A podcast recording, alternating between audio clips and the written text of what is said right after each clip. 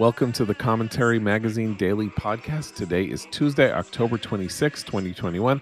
I am John Podhoretz, the editor of Commentary, reminding you again to go to commentary.org slash roast21 to get your tickets today to the roast of Meir Soloveichik Commentary's annual fundraising blowout event, November 22nd, Monday, November 22nd, in person, live with everybody together in New York City at a nice ritzy hotel. It's an expensive ticket.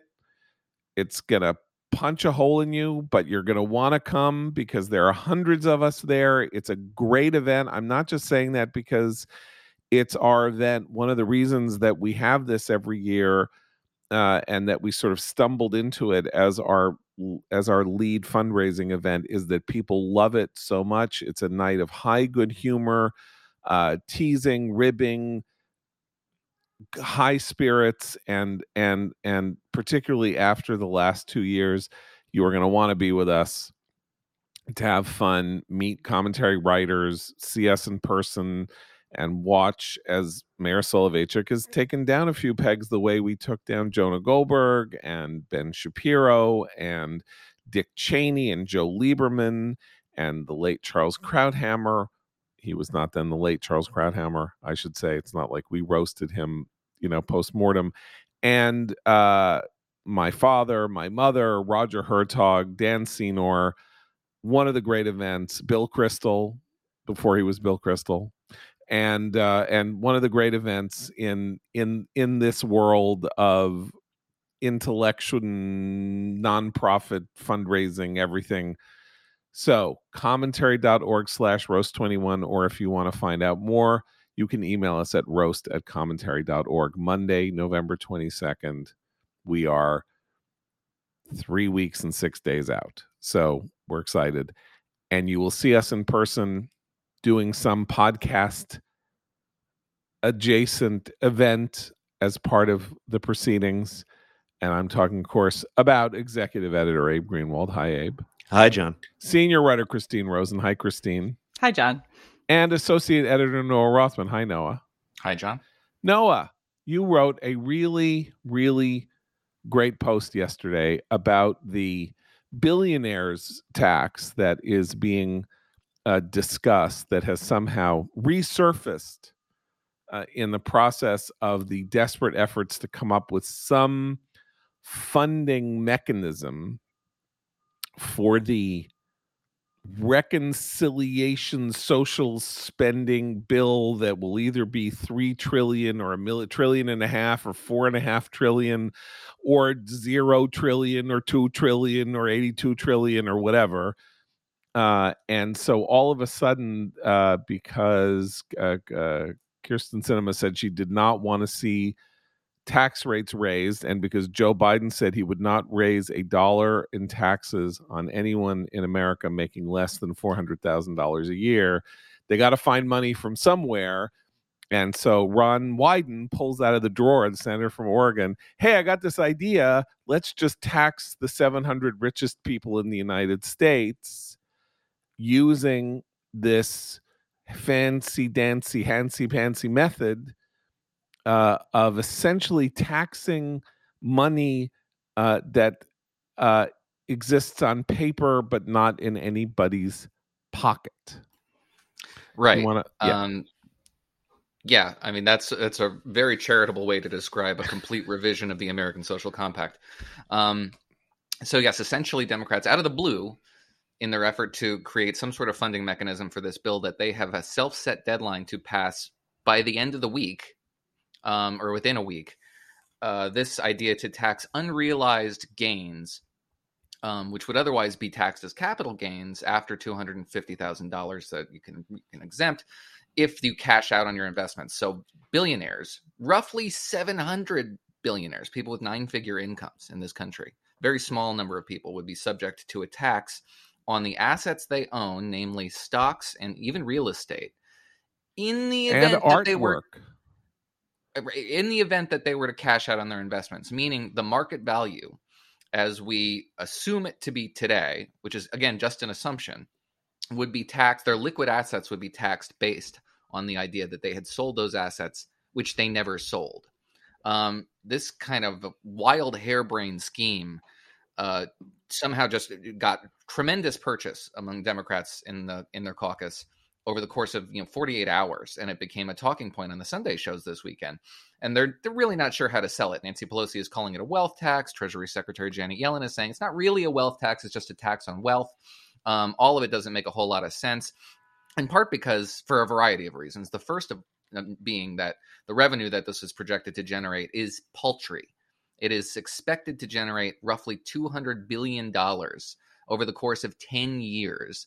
Again, they're trying to put together a $1.5 trillion package. So this basically doesn't fund anything. Um, the second of all being that it would obviously have tremendous market distorting effects and a lot of downside when you poison the investment climate like this, which would dramatically reduce investment and the associated economic growth uh, with it, which would put downward pressure on revenues, which is what they need to actually fund these things. The third being that it's probably ridiculously unconstitutional. I mean, it's a, a basically a direct tax, which is prohibited. Okay, we need to explain that because I think this is the ultimate point.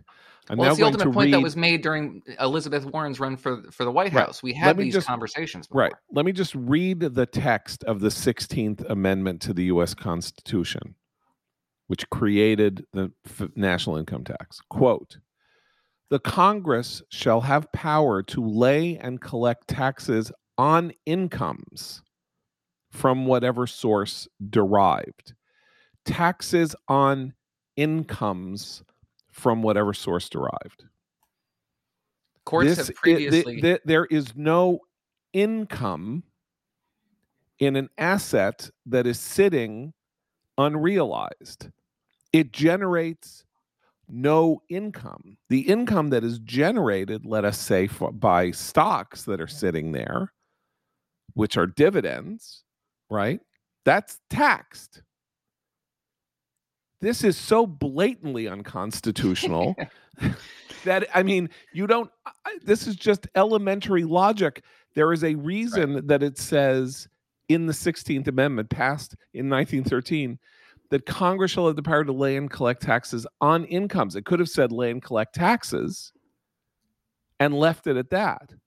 But even right. if look, Congress, even if they can, the, the the the drafter of these amendments, the 38 states that ratified it, the however many you know congressmen and senators who voted on it, literally insisted on inserting the phrase on incomes in a weird future seeing Bene Gesserit future seeing way that what you would do if you said Congress has the power to lay and collect taxes would precisely be to give Congress the power to expropriate monies that people collect and that they put in their mattress. Okay, so brief, briefly allow me to articulate the yes. political problems here with this thing. So um, that's going to be complicated. Average voters are probably not going to be consumed with the constitutionality or the jurisprudence around the transfer of wealth, which is what is constitutional, as opposed to like a transaction or an excise tax, as opposed to just taking money because it exists. Um, that's going to be hard to articulate. Democrats, however, are painting themselves into a corner now because they have to articulate a limiting principle to this, which invariably leads you to conclude that the, the limiting principle can be violated if and when it, it becomes necessary and appropriate. So you say, okay, well, this is only subject to this to this tax. Uh, you know, uh, billionaires who have all these stocks and and bonds and and real estate. It's not going to be applicable to me because we would never tax the equity in your primary residence, right? Now all of a sudden you're thinking about people taxing your equity in your primary residence. At which point the the the sprawl, the mission creep becomes obvious. And again, Democrats are forcing themselves now to that to the idea that class envy is going to do a lot of the work here for them, but that still involves persuasion, and that's part of the problem they're experiencing. As pollsters, uh, uh, Joel uh, Benenson and Neil Newhouse uh, said in this piece in the Washington, Washington Post, and made a lot of waves this week, is that Democrats are spending all their time talking to people with whom who are in their base, who already agree with them. They're talking about their priorities and no one else's. And by you know leaning heavily into the class warfare stuff, you're again going to appeal to progressives at the expense of everyone else and at the expense of the issues that they care about, which are increasingly exclusively inflation, consumer prices, and the state of the economy, the microeconomy, their pocketbook issues. They're just ignoring these, and that's this is just yet another. And for for two hundred billion dollars, they're subjecting themselves to this.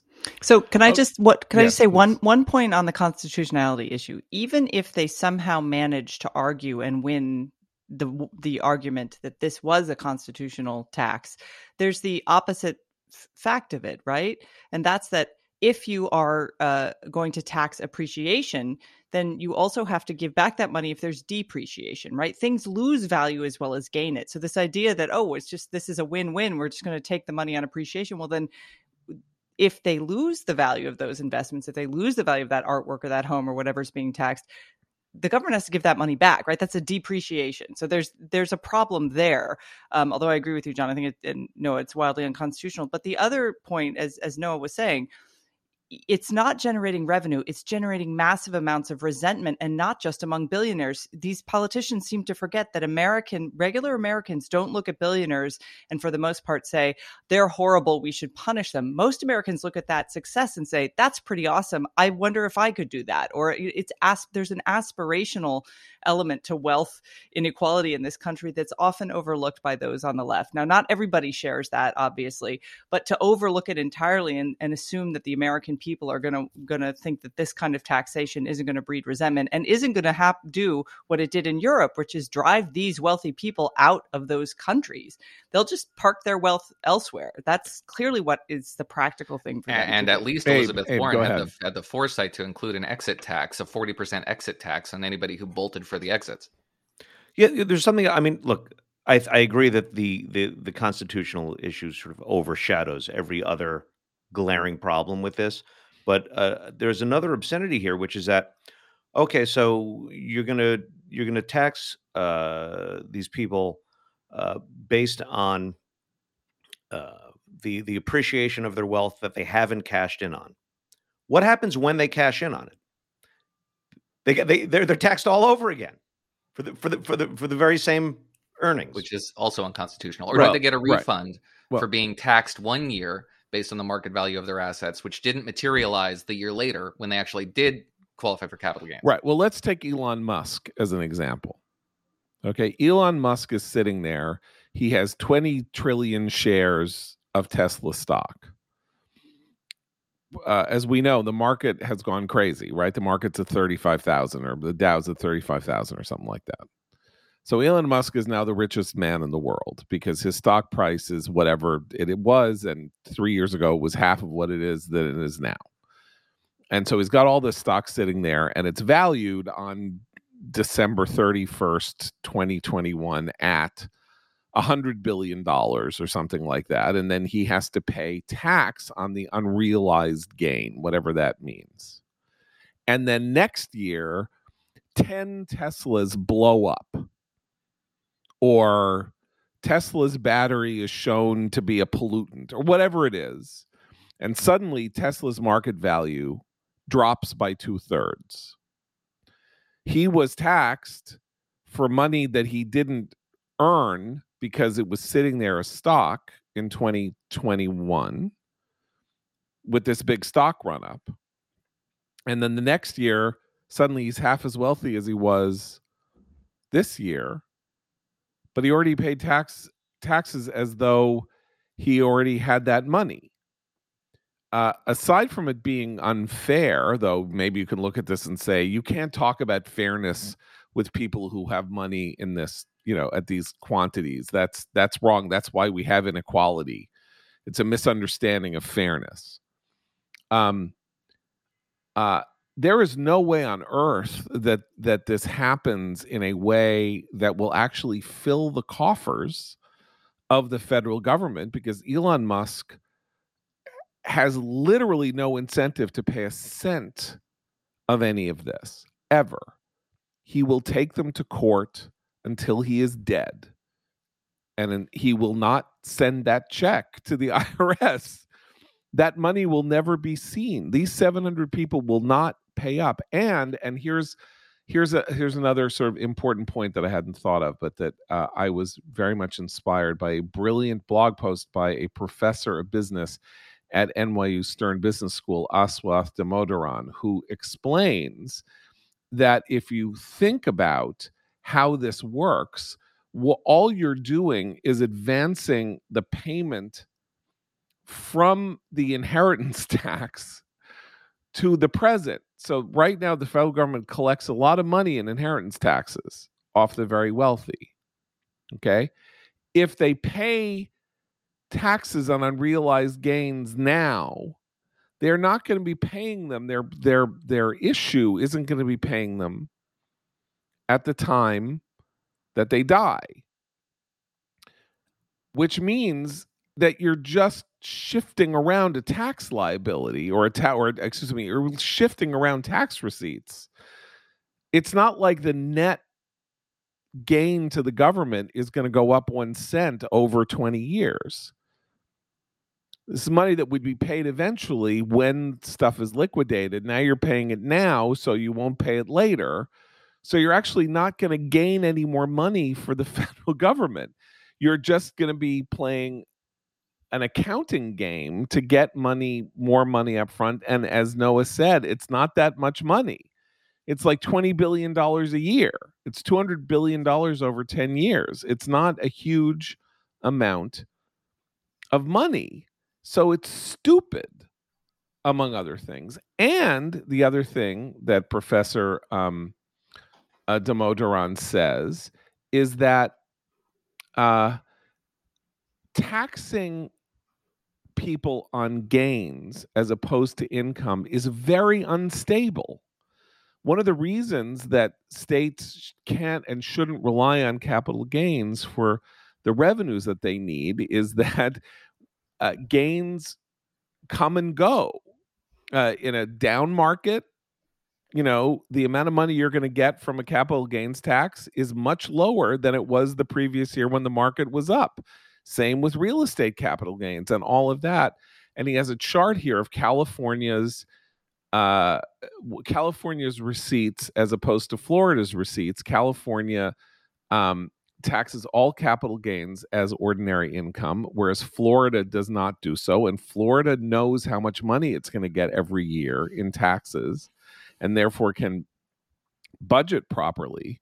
And California can't because one year it'll get a lot of money, and then in the next year, uh, it'll be it'll be you know like an empty coffer, and things will be terrible. And this is no way to run a railroad. Right. So, so what's the point of all this? what are they trying to do besides get Kyrsten Sinema on on board? Uh, this is apparently a fig leaf for her because, from what we hear, she's willing to accept this as a as a revenue driver, and and that that would be her buy-in, her ability, her she can save face with her constituents that way. How? How on earth? In what way is this some sort of an umbrella?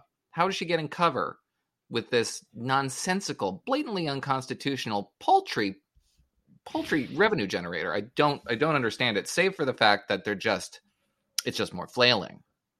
When you poll, theoretically, should the rich pay more in taxes? 70 to 80% of people say yes. Right. That's but it's that's the sole issue. political justification. You're but asking why they think issue. you're being salient. I'm saying why are they doing this? It's stupid. I'm saying they're saying we can get away with it because people hate the you know think the rich should pay more in taxes that's yeah I, I, I get it and that's one of the things that democrats tell themselves is that people are very supportive for example of their environmental policies it's just not a priority it's no one's priority save for democrats especially now by the way because um, what is the fundamental problem uh, with with jobs in the country today uh, people who are out of work have it good enough that they're not looking for more work. Um, these are the same people that that we're supposed to believe are incensed at the moment about about you know uh, the rich having uh, too much money. And and if you, reminds, I, I saw this video very recently. The point of which was um, it was it was done by a psychologist, right? And he and he says, look, here's what most people think the wealthiest people in America have percentage wise. And it was some relatively um, smaller uh, percentage of the national wealth than is actually the case. Uh, and his point was people don't even realize how obscene it is that the, that such a small group in this country have so much wealth. Uh, the average American's perception of this is completely distorted. And I thought, that's a good thing. That's because the average American has it good enough that they assume that their class is has a, has a more substantial percentage of the wealth in the country than they do. This well, and is, that's wonderful and that's actually and that the idea that their resentment is going to be focused on billionaires when in about two and a half weeks america is going to go to the grocery store to shop for their thanksgiving dinner. And the sticker shock of what they're going to pay for the same meal that they made year before that and year before that is going to that's going to be on their mind a lot more than whether you know Elon Musk or Jeff Bezos are are getting taxed on their on their many properties. I mean the sticker shock at the grocery store is real and climbing this is one thing that we talked about briefly with uh, the Virginia race, how the Virginia race has portended a horrifying future from Democrats' perspective in which they lose the issue of education. Shocking. Never happen. You just say you throw. You, traditionally, you say let's hire more teachers, throw money at schools. That's how you win the issue, and they're they're losing the issue by tra- transforming education into a an up or down referendum on social engineering. Now they're losing pocketbook issues. Now they're losing microeconomic issues, household issues, basic household financing issues. Uh, these are two bread and butters for my entire adult life that Democrats could rely on as issue sets that they win. Can I give you another talking point to tell your friends at the dinner to who want to say what's the problem and why should you be threatened by this thing that only affects 700 billionaires? Um because people listen to the podcast I think want arg- want good arguments for things that are sometimes hard to argue about. Well, Noah mentioned this about whether or not people will I if you start saying you can tax unrealized gains, then you can start looking to the 62% of Americans who own homes who bought their homes for $100,000 now they're worth $150,000 and maybe you could get some money by taxing that $50,000 gain, less depreciation or whatever. So then it's $32,000. So you could come up with a tax on that, and that can hit everybody. And you say, oh, come on, this is just about those 700 billionaires. Well, let me tell you a story about the alternative minimum tax. Some people listening to sound my voice pay the alternative minimum tax or have paid it at some point or other in the past.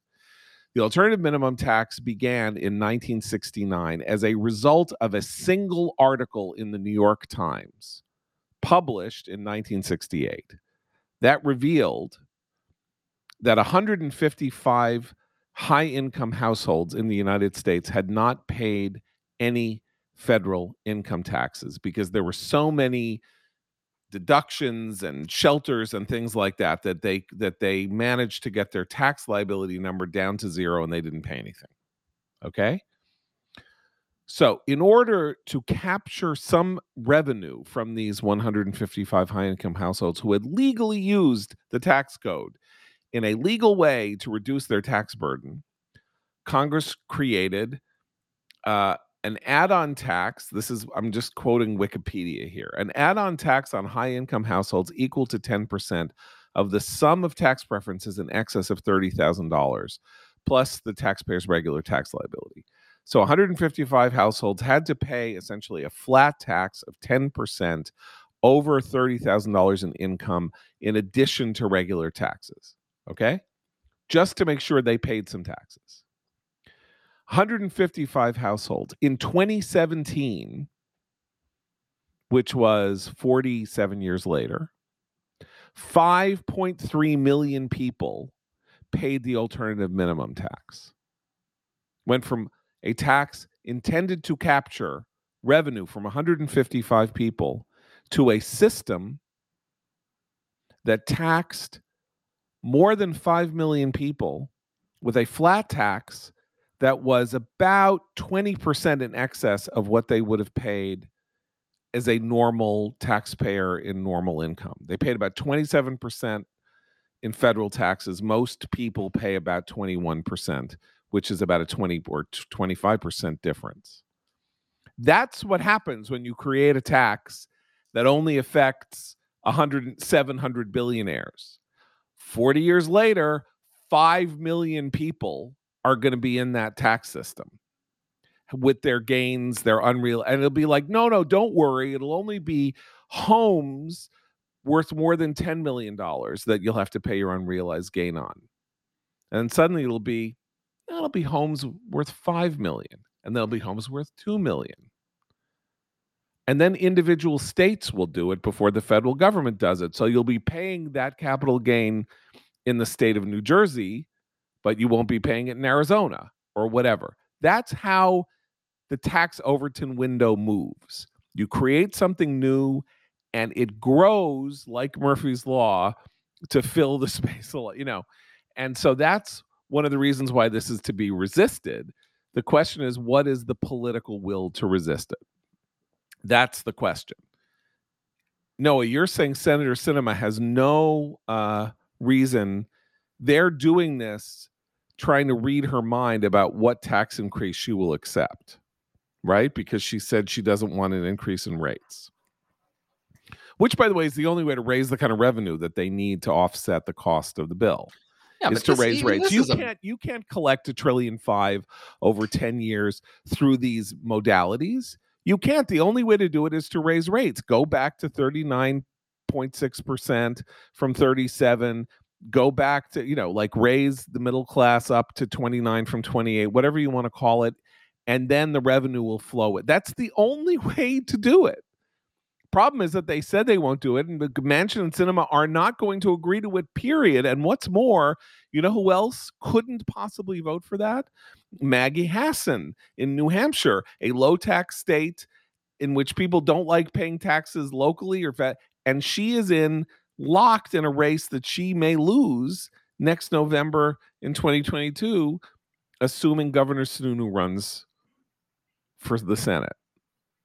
Yeah. Uh, or Manchin and Sinema are carrying a lot of water for people whose heads are not above the, you know, we're all talking about Manchin and Sinema and Manchin and Sinema. If they weren't there, it's not clear to me that they're just they're providing the cover because they think it's to their benefit to people who otherwise when the rubber met the road would have to vote no on this package right or mark kelly in arizona or mark warner in virginia um, we don't know their position. And this is also digress, digression. It's a new wrinkle that all of a sudden Sinema's opposition to this whole thing is about revenue generators.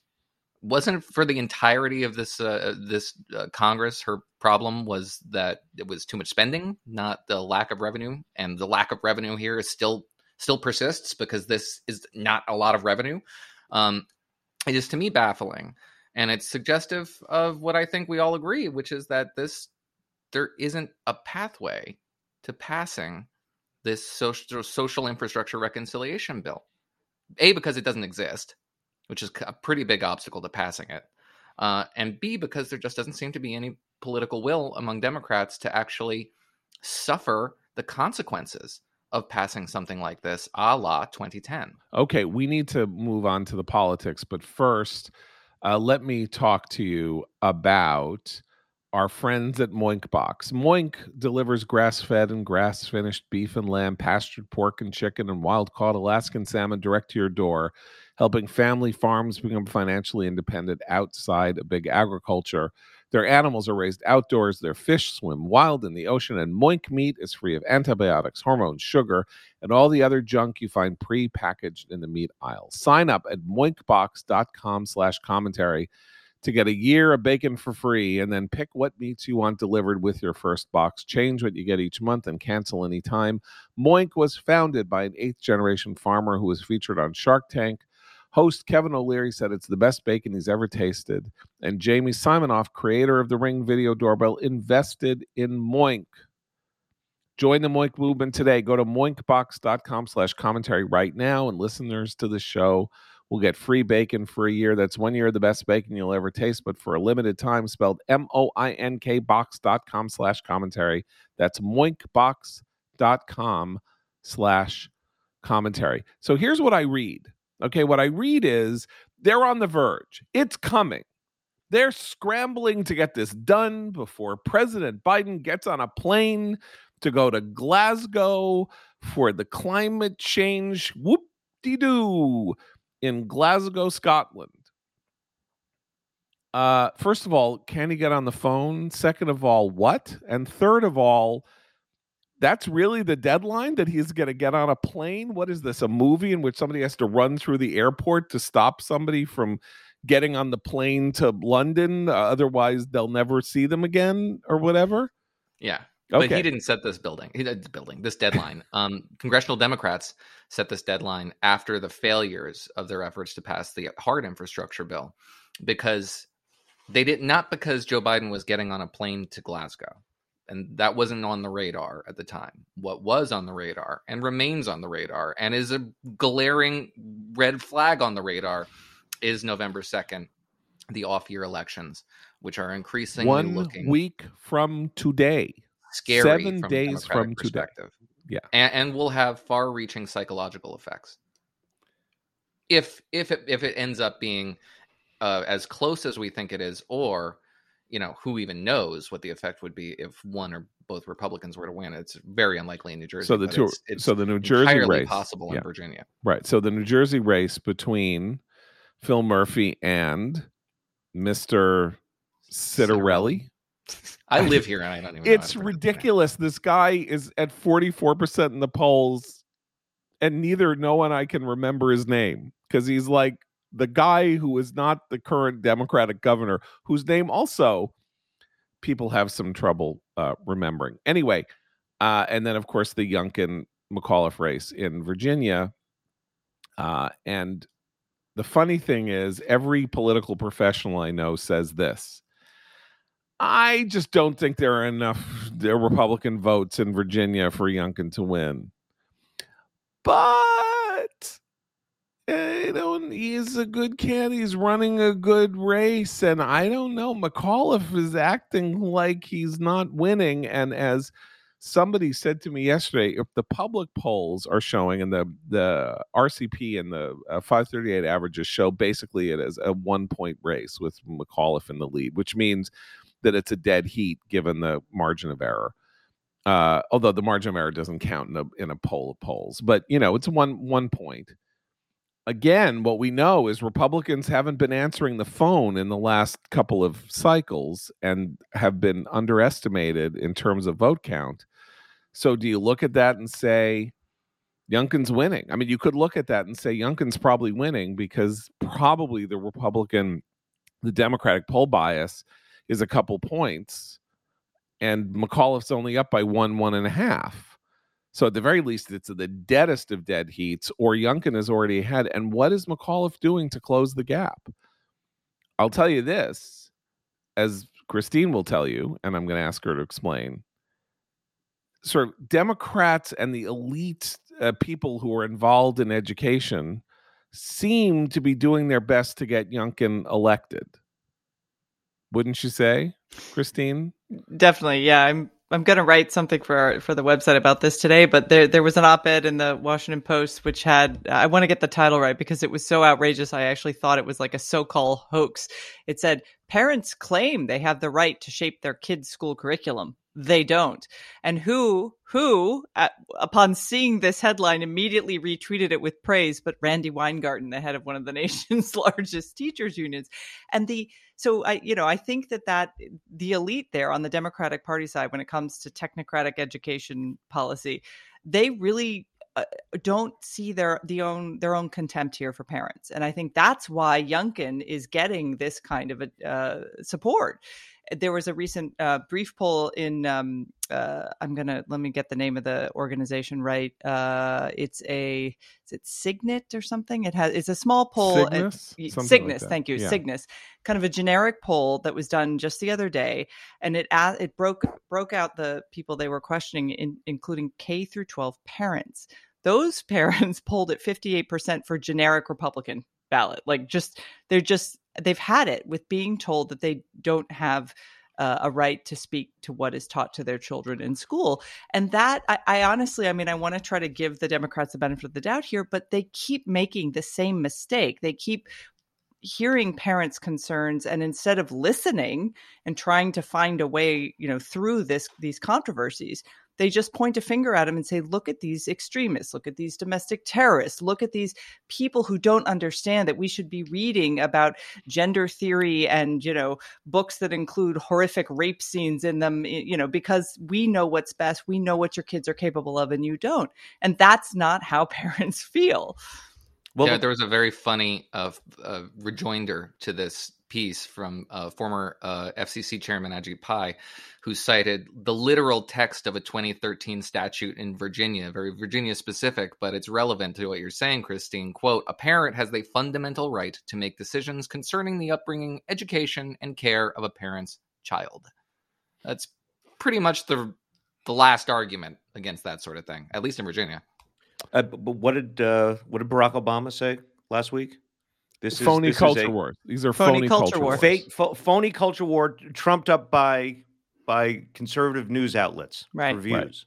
Right. right. So I want to talk about this commercial in Virginia because I want to give people a larger cultural context. So there's this commercial in Virginia with this parent who is talking about how uh, she went to express concern about her kid, the reading list, the summer reading list of her kid, um, and was poo pooed and told to shut up and go away.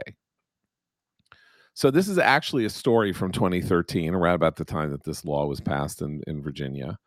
And it and uh, the woman in question, Laura Murphy, actually published an op-ed in the Washington Post about what happened because this happened uh, this this arose from a news story where she had discovered uh, her son uh, came to her something and said uh, they suggested I read this book and it's and like I'm having nightmares. It's so upsetting and horrible and nightmarish. And the book in question was Beloved by Toni Morrison. And to- Beloved by Toni Morrison is a nightmarish book. It is about a, it is about a slave who kills her child, uh, as born out of born out of rape uh, because life is not worth living uh, in the in anti in you know in in the in the antebellum world and and and in the world of slavery and and and it is it is a very difficult book to read. I'm bringing this up in part because you know my my kids go to various very you know progressive woke private schools and you know full of all this stuff and um Beloved was on a reading list at school. Uh, and um, they took it off because they considered it triggering. And the whole point that Toni Morrison, the Nobel Prize winning novelist who wrote Beloved, was it's supposed to be triggering. The question is, is it supposed to be triggering to a 12 or 13 year old who doesn't have the social, emotional, or intellectual resources to take in what is going on and merely experiences the horror of the book and and uh, the associations that they might have with it absent other cultural influences. And it's one of the reasons that you might say well you know i i'm happy that my kid reads the diary of anne frank uh, please don't show my kid Holocaust, you know, films of the liberations of the camps. I myself, at summer camp, when I was eight years old, was shown on Tisha B'Av, which is the day that we mourn the destruction of the temple and has more recently become a kind of Holocaust commemoration day. Uh, thoughtlessly, the camp that I went to, the Jewish summer camp I went to, showed a movie called The 801 Blows, which is uh, which was a compendium of Holocaust uh, uh, films of the liberation of, of the camps. And I had nightmares for years. I was eight years old. Um, no joke. Like, did it help? Did was was that something that I should have seen? Under no circumstances should I have been shown this without any flavor and color. Whereas you can read Anne Frank, you know, you could read eh, Anne Frank. What happens in the Diary of Anne Frank is a story that is not concluded in Anne Frank with the true it's the knowledge that she died in the camps that is the horror that brings you the horror uh the whole point is she's an ordinary smart you know kind of remarkable kid going through a horrible life experience and yet she's an ordinary kid going through ordinary like fighting with her mother and you know stirrings of puberty and all of that so that it's an ordinary life under extraordinary and cramped and horrible circumstances that comes to a tragic end that you miss because that's not how it ends since it is someone's diary. But this, anyway, but... the whole point is that on Twitter yesterday, after this woman uh, Murphy made a commercial for Youngkin, I guess, or you know, involving this whole education question, I saw all of these people going, "Oh, so you're not supposed to read Below?" No, you see, the Republicans are going after a Nobel Prize winning novelist's great work you know, oh, look at that. Well, they're and so, they're yeah. they're accusing them of wanting to ban books, and this is also inappropriate because, in fact, the original request by a lot of these parents was for alternate books. Like, if our kid, if we don't want our kids reading these books, what are the alternatives that you will have on offer? Which they should offer. But the but I think it's important to note that a lot of these discussions, when parents come to schools and say, we think X, Y, or Z is inappropriate for kindergartners or third graders or fifth graders to have to hear, because that's the kind of stuff a lot of these things are moral, have moral meaning to families, and they want to teach kids that themselves. We saw these, we've always seen these debates with sex education, for example, at what age are certain things appropriate. But now it's about race and gender and trans ideology. And so when parents come and want to make an argument on behalf of their children with regard to what is appropriate they're being accused by the democratic you know the teachers unions the democratic elite of wanting to ban things of wanting to censor things of wanting to not teach parts of history and that is not what these parents are arguing at all. I mean it's very clear when you look at what they're saying. They're saying we think this is inappropriate. Not that we never want our kid to read beloved but maybe they read that in high school ap english when they're seniors or maybe in college right? I mean there are appropriate times and places for some of this material and kindergarten and you know elementary school are really not appropriate places to talk about a lot of this stuff. The central point here is that the educational establishment in the United States, or the public educational side, views parents as nuisances to be managed condescendingly or to be dismissed without prejudice or to be dismissed with prejudice. Not as the boss, not as the taxpayer who is paying their salaries you with property taxes on their homes that will now have to face a new unrealized gain tax if the same people get their way uh, eventually. But um but as who are these people? You know who they are? They're your boss and they're your customer. And yes, you have created all these rules that make it impossible for you to be fired, and you've created all these rules in which you you control the revenue stream to your employer through your own you know political power and all of that but uh, as christine said in her piece on the burgeoning parents movement which we may see come into full fruition next tuesday uh, in virginia if if the results go youngkin's way parents are it, it, this is a first in sort of world history this idea somehow that there is an intermediating institution between children and parents that uh, should take control of these matters from because parents are incompetent to handle it themselves. Many parents throughout history have said i don't know what's a good book you know? I don't know how to do math. Teach my kids how to read teach my kids how to do math. I can't teach my kids how to do math. Teach them how to do math. But if a parent says i think you're teaching my kid how to do math wrong because i actually am an engineer and there, this is a better way to learn how to do math. That parent the system should be biased in favor of that parent's superior knowledge or superior understanding of their kid or something like that. This notion that parents are incompetent to supervise the education of their children is a new idea in the West, since kids were once considered the property of their parents. So much so that in Massachusetts, until the early 20th century, you were allowed to put your own child to death for being disrespectful to you. It, it's a new idea in reality. Um, but if you recall, it is it is part of what makes uh, Plato's Republic a, a, nightmare scenario, because that was that was that was one of the propositions. Uh, quite exactly. central to right. Yeah. Well, and it, it yeah, Plato's it, Republic but, begins with with the with the bourgeois Philistine Cephalus showing up and saying, you know, like, oh, you guys are all stupid, you know, what standing around, walking around, talking about your philosophy. What not? You're so you're so full of nonsense, and then he walks off, and then Plato and his uh, Plato, you know, as uh, Socrates and his disciples say, we've got to save Athens from people like this. Here's how we're going to do it: no music, parents have to be destroyed. We will we will teach you what you're supposed to think and you will all be automata in in service of our of our great philosophy. Right.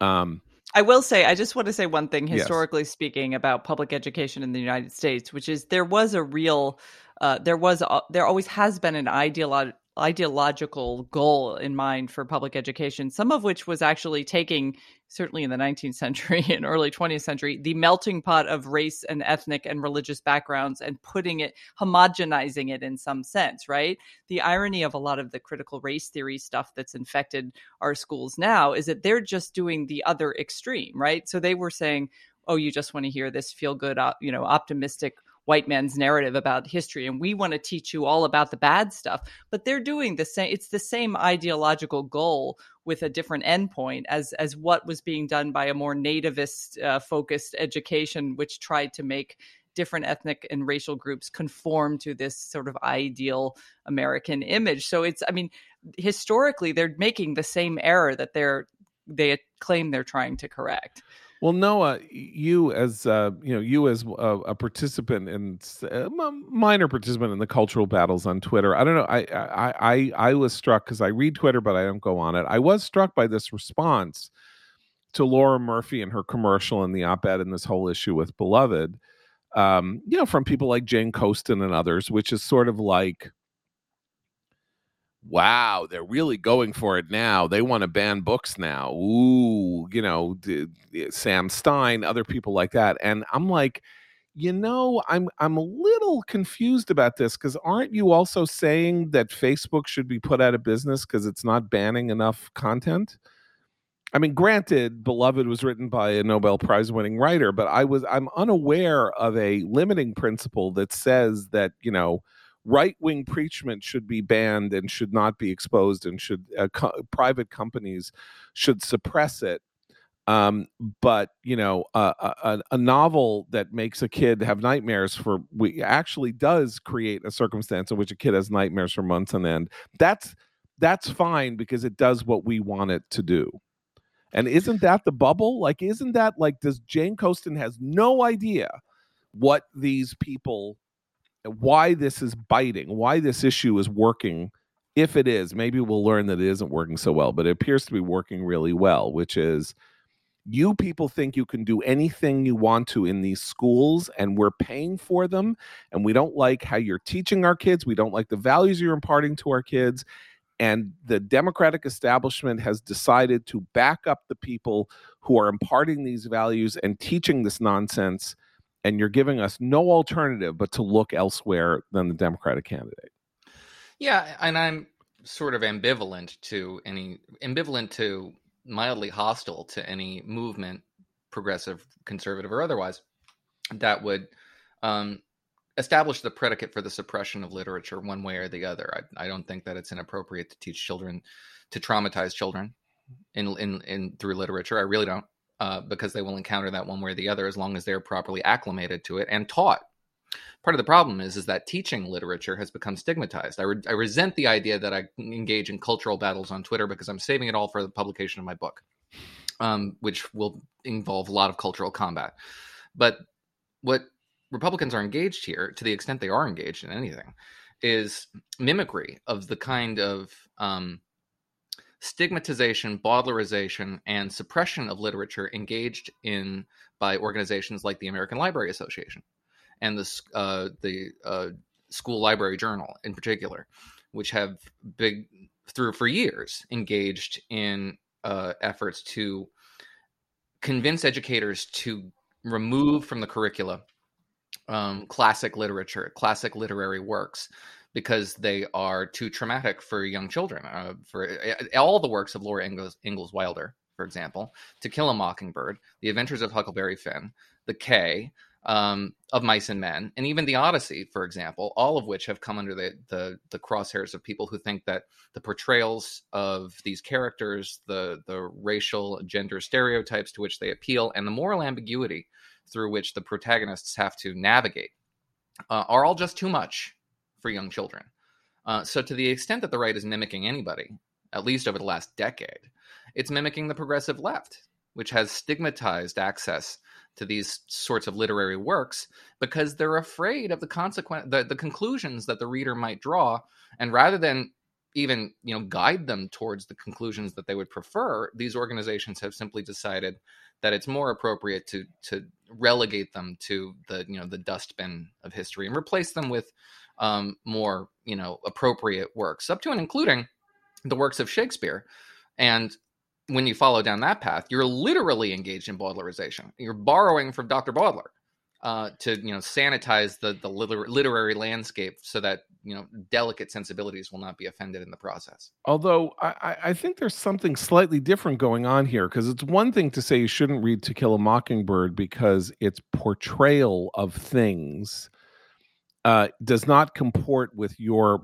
you know your newly progressive understanding of how things should have worked in Alabama in 1925 or you shouldn't read Huck Finn because there is a character who is called the N-word who was one of the you know noblest and greatest cat in the book it's the entire book itself is the story is the moral journey to understanding of a kid learning about what racism and and white supremacy is and why he wants no part of it but the fact that it even portrays it is considered you know uh, unacceptable uh, simply because of the use of words.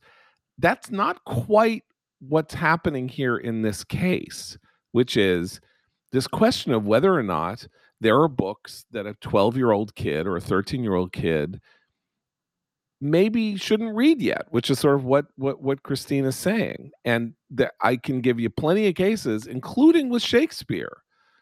Do I think that a 12 year old kid should read The Merchant of Venice? No, I don't. And that's and that's the big distinction between what we're but, talking about here yeah. and what we're talking about in the the case of these censorious people in literary professions is that they're talking about high school age students, college age students. They're talking about young adults who can't be confronted with these kind of uh, morally problematic situations. They're not talking about children per se, even though their definition of what constitutes a child is probably blurred to the point of non recognition. But nevertheless, they don't make that distinction that conservative parents are making in this case, that there's simply an age threshold that needs to be applied here. Yeah. I mean, look, you could assign Satyricon, you know, uh, Petronius Satyricon in school if you wanted to. Um, it's it's pornographic I mean, it's a great and enduring piece of literature, and it is a work of pornography. Like, it's okay not to assign it in high school because it's actually kind of almost hard to take if you read it as a 50 year old man, as I did. So, you know, I mean, th- these things happen. But as I say, the liberal bubble says, I'm horrified by you. You're not allowed to be horrified by me. That's that's part of it, and it becomes very hard for people like Terry McAuliffe to see past the haze that is being created by the people who actually want him to succeed. I mean, I read yesterday or the day before, I think maybe in Mark Halperin's newsletter, that the whole reason that McAuliffe didn't see Youngkin coming to the extent that Youngkin was coming is he assumed, as Noah even mentioned, as you mentioned, that education was his issue. Like he owned education, he was the education governor. Like this was going to get him elected. And the idea that the ground had shifted in the last year, year and a half was invisible to him because, like everybody else, he was scoffing at all of this stuff and assuming that it was just Yahoo racist monsters who were having fits about critical race theory, which is only academic it's so academic that you know the that school board members in Fairfax and Loudoun counties in Virginia were imposing it on small children.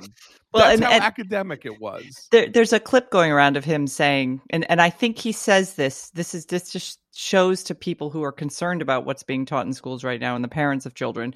Uh, it shows how little he felt any of this was controversial because he does live in a bubble. And in the clip, he says it's just as important teaching diversity, equity, inclusion, race, gender. You know, he you list lists the thing. He lists them all. He says this is just as important as teaching math and reading and writing. That is an uncontroversial position for someone on the left to hold. It is a highly controversial position in the minds of a lot of this nation's parents. I, you know, I think there's something revealing in all this, which is that, you know, I, I often thought that the Republicans' pounce framing of issues was intended for the consumption of potential Democratic voters or Democratic voters, um, for them to see events events unfolding uh, in a dynamic whereby Democrats were trying to govern well, and then Republicans try to tear down all these good efforts by creating hysterical uh, arguments. In fact, it's been the consumption of Republicans' pounce by governing Democrats. They they have come to believe this, I think, and that has been their huge blind spot in all this. And this that this applies uh, enormously to Biden too.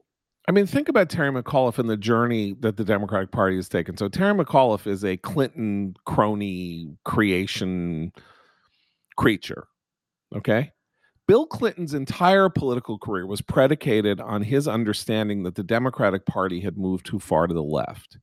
He, in his first term as governor in Arkansas, went too far to the left, lost the governorship, came back two years later, won it again, and then started governing the state, having been a Georgetown Yale liberal from the center right, and came into office as a capital punishment supporting, uh, tough on crime hawk, and came into office, shifted to the left, got slammed in the midterm elections in 1994 and shifted back to the right. He did what he did in Arkansas. Again, he said, I raised your taxes too much. He said, we're going to balance the budget. He said, I'm not do the era of big government is over. He said whatever it was he had to say. And here is Terry McAuliffe, and faced with a political circumstance in which a genuinely good politician would understand the shifting sands under under your feet and try to move so that you know you didn't end up in a sinkhole again we don't really know. In the end maybe this entire question is moot because mcauliffe will win by five points and we'll all look foolish. But if he doesn't it will be did he learn nothing from bill clinton? Do you really do you really think that these rules and laws were suspended? Do you really think now that that that the that the nation that the country or Virginia, which is yeah, is now a blue state, but is is like let is like openly left wing.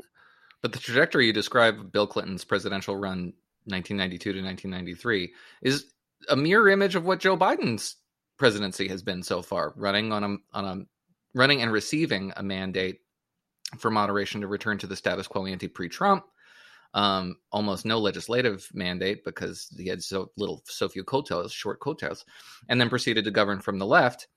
And Democrats are, to a man, convincing themselves that the reason why they're in trouble right now, there's this uh, Democratic donor in, in Florida who's in, quoted in the New York Times extensively, pounding the table over the fact that the only reason why Terry McAuliffe is flailing right now is because Democrats haven't passed a far reaching progressive agenda in Washington.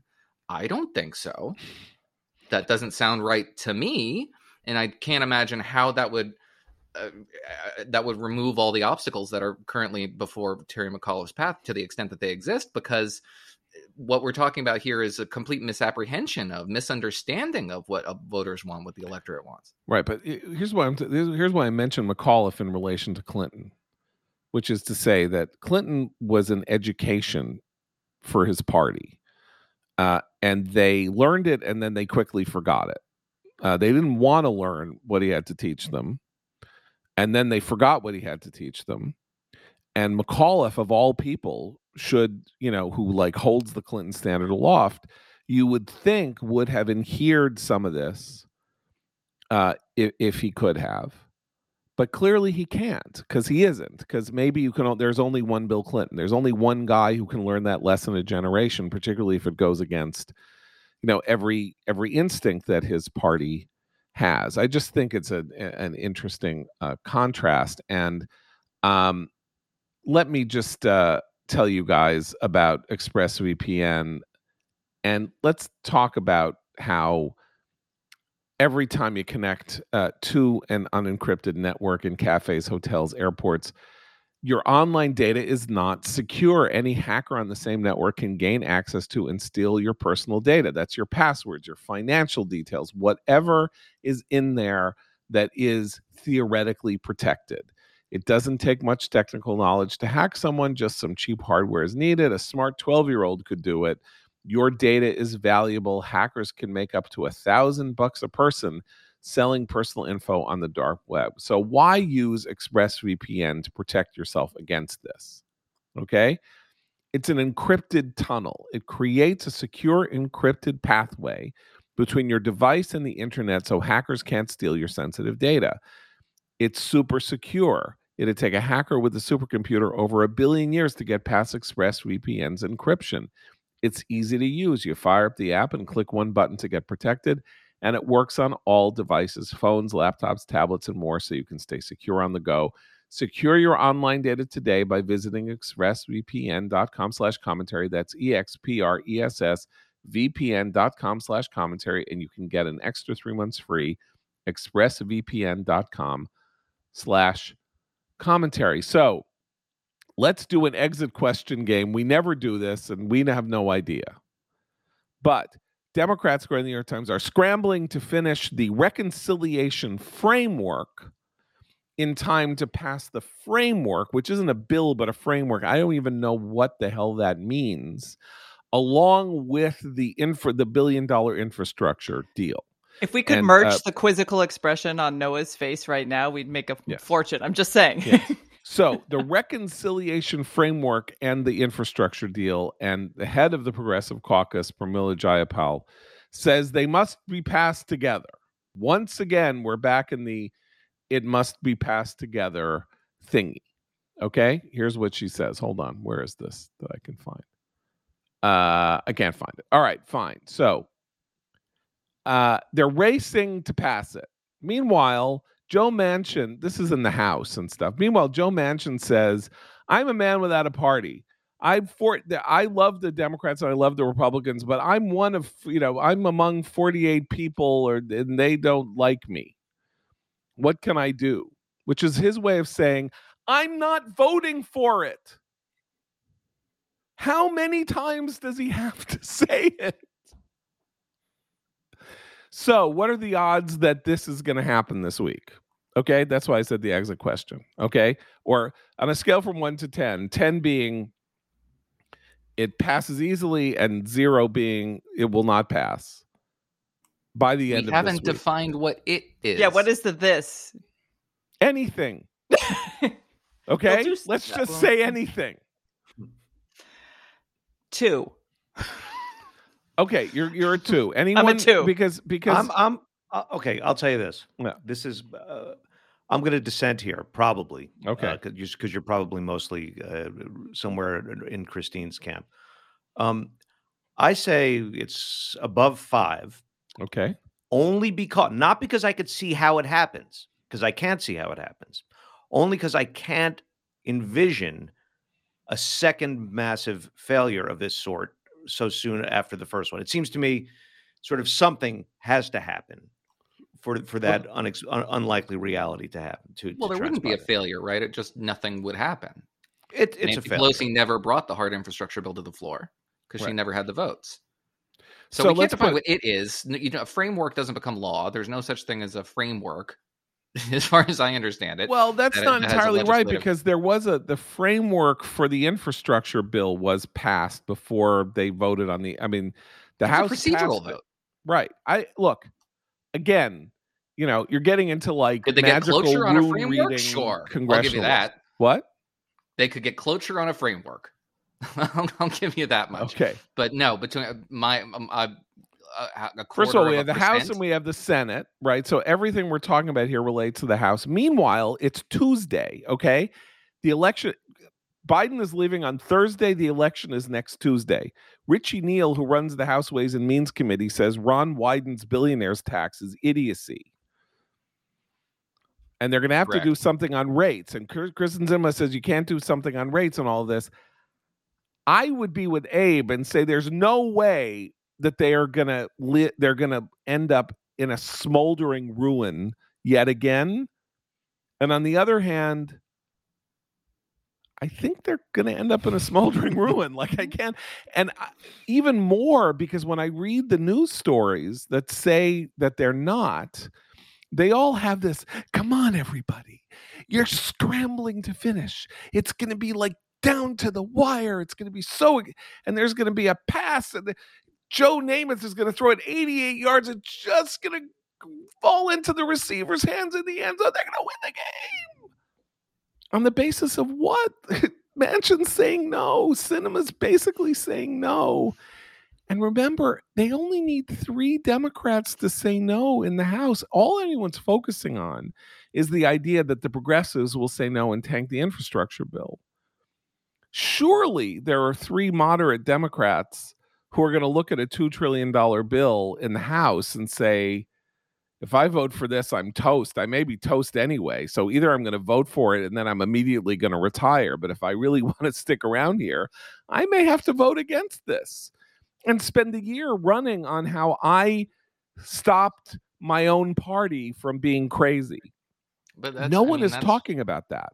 No, that's what it took in healthcare. Healthcare in 2009, 2010 was a killer issue. They all knew it. They all knew they were walking into a buzzsaw, and it took them 16 months to convince them to walk into a buzzsaw. You're going to do that in six days? Seems unlikely.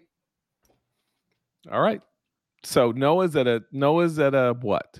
Abe's at a five. Join me at two. Noah. Join me two. at two.